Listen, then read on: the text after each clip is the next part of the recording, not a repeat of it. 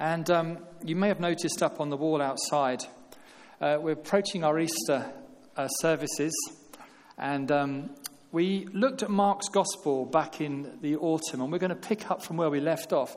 When we looked at Mark's Gospel earlier in the year, or sorry, late last year, we looked at the idea of Jesus being the servant. And these last few chapters of Mark's Gospel, we're now going to look at the idea of Jesus being the sacrifice. And uh, it's heading towards our Easter service. We're going to be covering effectively a week's worth over a few weeks. But uh, we have promotional leaflets which have these symbols and signs on them and these bits and pieces on them. You can read that quickly if you like. They'll be available, and we're going to invite, in, we ask you to take them, to use them as invites for people, and we're going to present the gospel over the Easter period. So if you'd like to take those leaflets, give them away to family and friends, that would be fantastic. Pete, I'm just going to switch microphones. Thanks, buddy. So we're going to pick up from Mark's Gospel, Mark chapter 11. We're going to read from verse 11 to verse 18. Jesus entered Jerusalem and went into the temple courts. He looked around at everything, but since it was already late, he went out to Bethany with the twelve. Jesus curses a fig tree. Sorry, the next day, as they were leaving Bethany, Jesus was hungry. Seeing the distance of fig tree in leaf, he went to find out if he had any fruit. When he reached it, he found nothing but leaves, because it was not season for figs. Then he said to the tree, May no one ever eat fruit from you again. And his disciples heard him say it. On reaching Jerusalem, Jesus entered the temple courts and began driving out those who were there, were buying and selling. He overturned the tables of the money changers and the benches of those selling doves, and would not any, allow anyone to carry merchandise through the temple courts. As he caught them, he said, It is not written, My house will be called a house of prayer for all nations, but you have made it a den of robbers. The chief priests and the teachers of the law heard this and began to look for a way to kill him, for they feared him, because the whole crowd was amazed at his teaching. When you stepped inside the temple that Jesus steps inside, the first area you would go into is the court of the Gentiles, or the Ethne, or the nations, I guess you'd say. This was the only part of the temple building that non Jews were allowed. It's the biggest part of the temple building. You had to go through it to get into the rest. And all the operations of the temple, all the business of the temple was conducted there. And it was quite an operation. When Jesus walked in, he would have seen great throngs of people buying, selling animals, dozens of stores exchanging foreign currencies and money changing tables, and there'd be thousands of people who flooded into Jerusalem all the time to buy and sell animals for them to be sacrificed. And the ancient historian Josephus tells us that in one week over Passover, there were 255,000 lambs brought and sold and sacrificed in the temple courts. Dave, as a farmer, that's quite hard to imagine that many lambs in one week in one place, isn't it? It's not like a cattle market that we maybe imagine friendly. 255,000 animals being passed through. We have our trading dens. It was a bit like a combination of a trading den and an animal vending place. Just an extraordinary tumultuous, confusing, busy place. And this was the place where the Gentiles were supposed to be able to come and maybe encounter God, or maybe to find God. That was supposed to be what this place was for.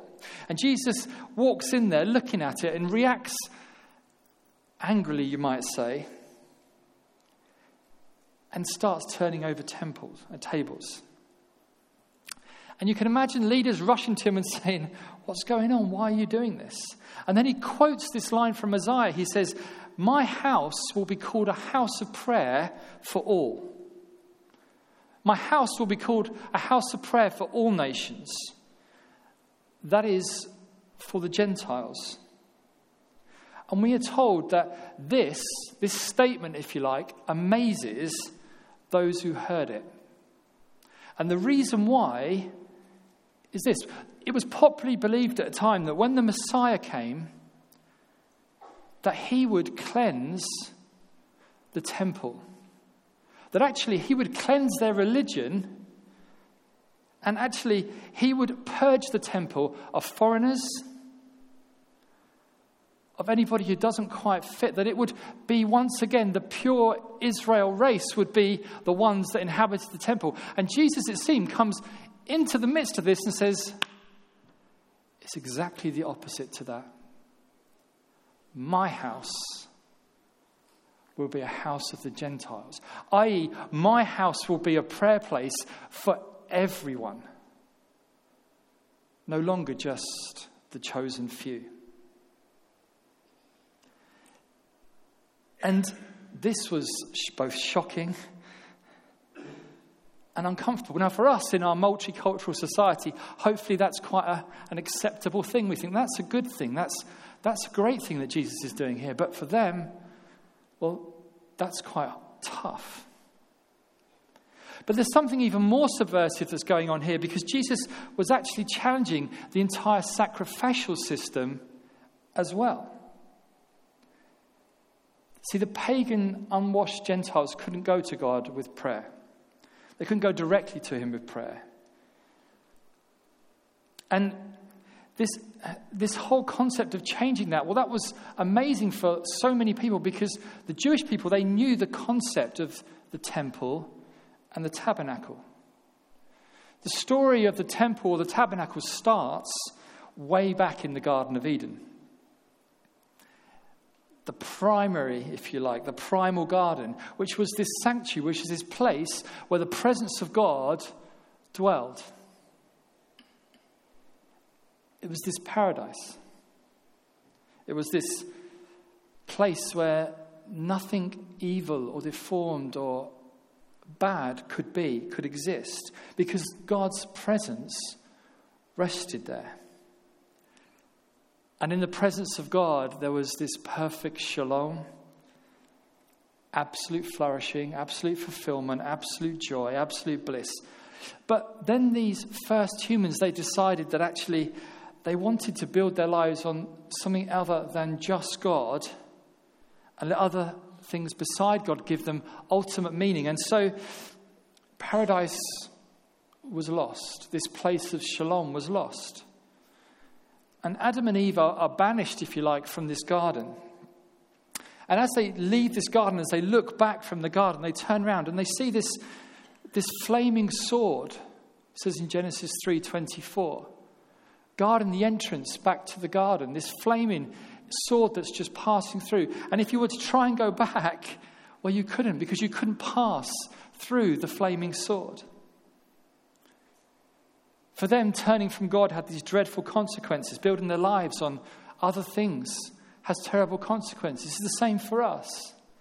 When we build our lives on power or status or acclaim or maybe family or race or nationality, those things, as we can look back over history, have caused conflict and wars and violence and poverty and disease and, and death. And as we've trampled on others and we've trampled on the earth, things have decayed. And it's not just enough to say then, can I, do you mind if I just go back into the presence? I've seen what it's like here. I don't really like it. I'd, I'd like to go back again. Because the sword's there. If you've been a victim of a crime, if you've been hurt badly by somebody else, if you've ever suffered violence, and the perpetrator says to you, Sorry, can't we just let it go? Well, that's not how it works, is it? Because there has to be some sense of justice. And it's the same in the realm of eternity. Sorry isn't just enough, and we can't just jump back. So something else is required a kind of payment or a kind of sacrifice or something that enables the things to be put right. There's a cost to the damage, there's a cost to the brokenness. And this flaming sword that, if you like, separates Adam and separates us from God's presence of perfect shalom, Eden, if you like. Well, that's there to exact justice. And nobody can go back into the presence of the Lord unless they go through the sword, unless they pay for what they've done wrong. But none of us can survive that sword. So, how else will we get back to the presence of God? And the questions still remain for these people, despite the fact that they'd had a solution for many, many years, this sacrificial solution through the tabernacle and the temple. In the middle of the temple, there was this place called the Holy of Holies. It was a small space, and it's covered by a thick veil to kind of shield it or shield the people from the presence of God, the Shekinah glory of God. Because God's immediate presence was fatal to human beings.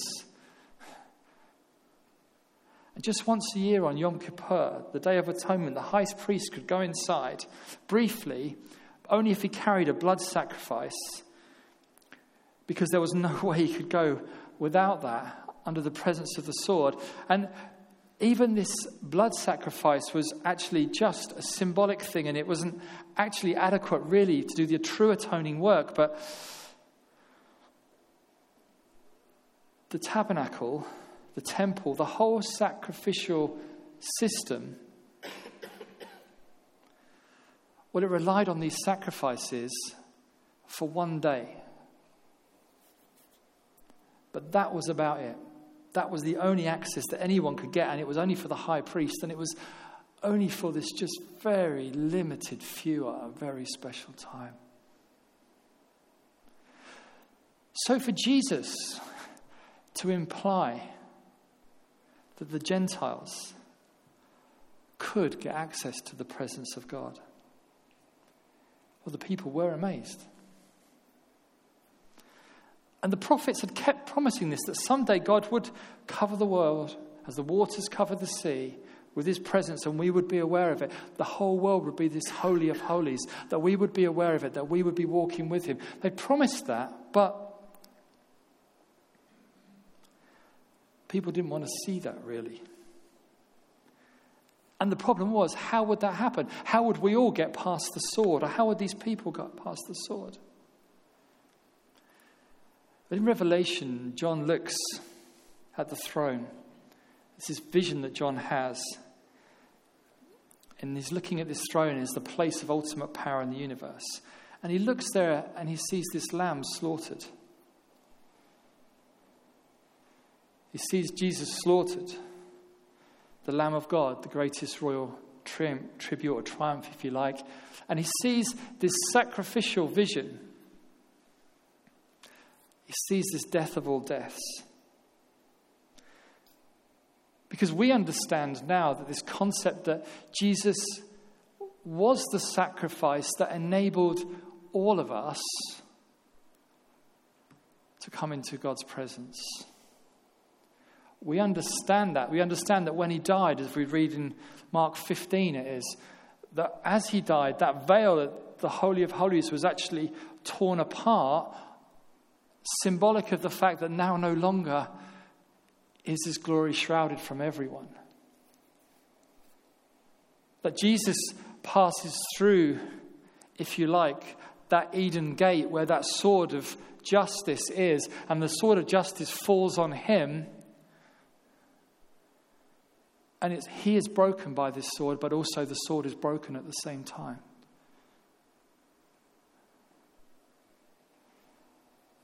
But clearly, those that upheld the temple, those that had brought into the temple, those that were the Jewish leaders, were not happy with this information, this news, this, this new revelation.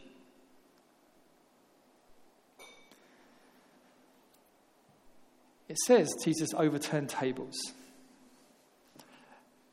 But actually, what was really shocking to them wasn't necessarily the tables. We may get upset about that, but what really upset them was his attack on the sacrificial system that provided many for them a good living, actually. That in this passage, he's predicting his death, he's predicting the mechanism by which we might, as Gentiles, enter into the Holy of Holies. It's interesting that he says the first day he visited it, he went away, and then he came back again. And on his way back, we read this part about the fig tree. It's an odd story, maybe you think, placed in the middle of this narrative. And it seems a bit mean that you would curse a fig tree. Maybe to our thinking, it feels a bit odd that someone would just curse a fig tree. What has the fig tree done to him, you might say?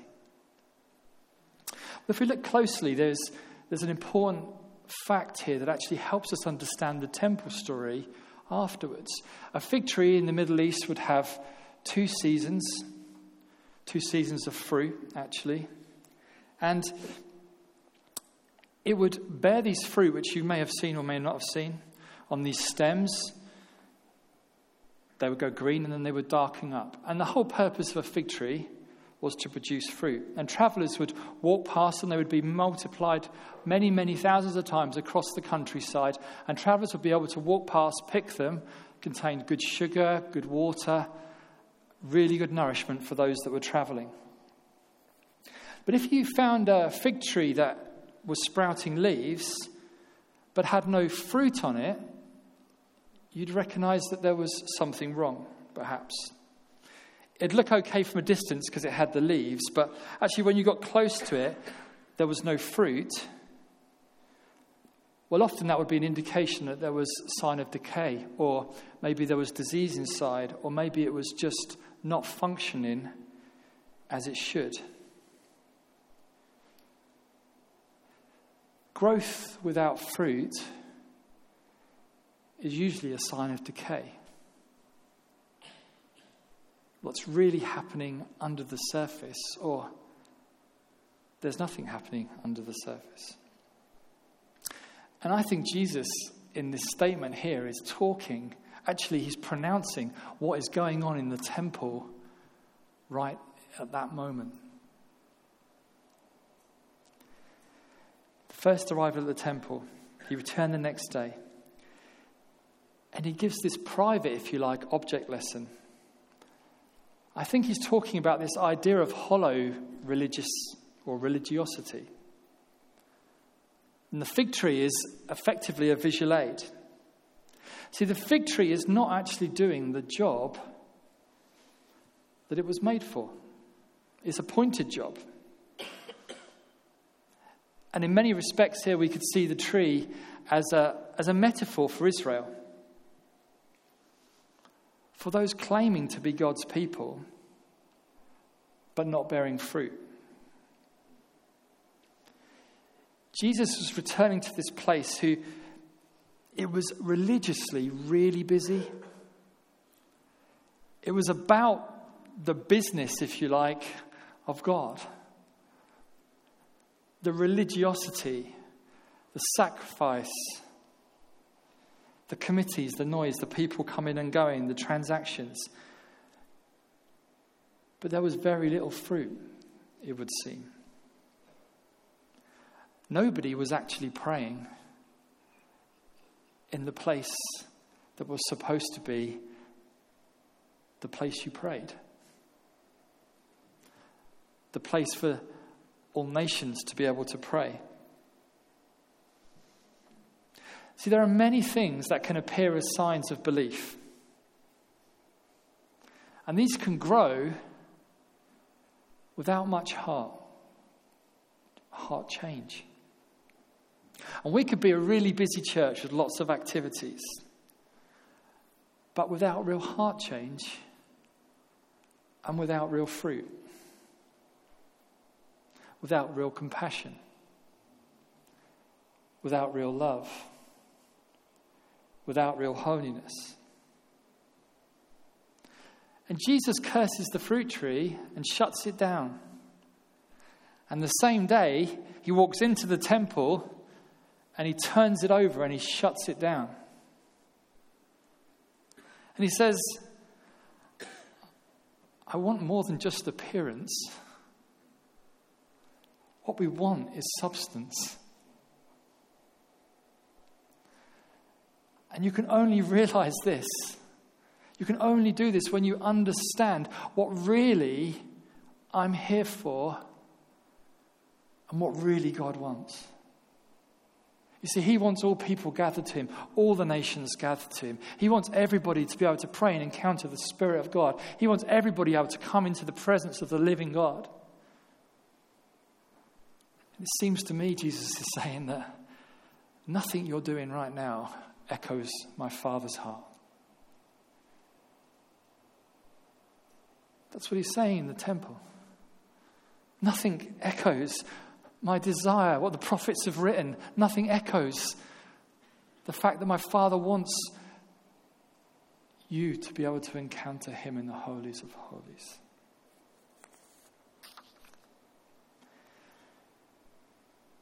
As we look across these next few days, over the next few weeks of Jesus' life, He reveals constantly the desire of the Father to connect with us, to us. But there is a cost. The sword of judgment has to be broken, the judgment has to be paid.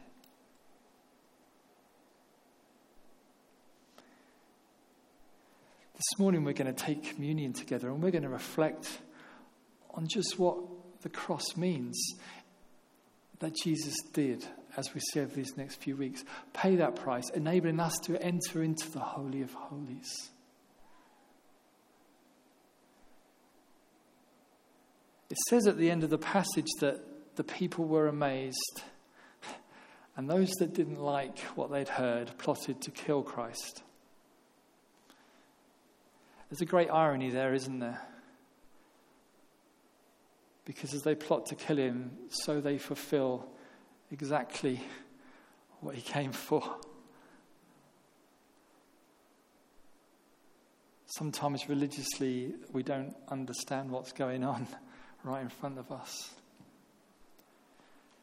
But we do understand that Jesus' heart is even in this story that seems to be one full of anger and curse, his heart is only that of the Father's, that he wants all people to be drawn to him in union.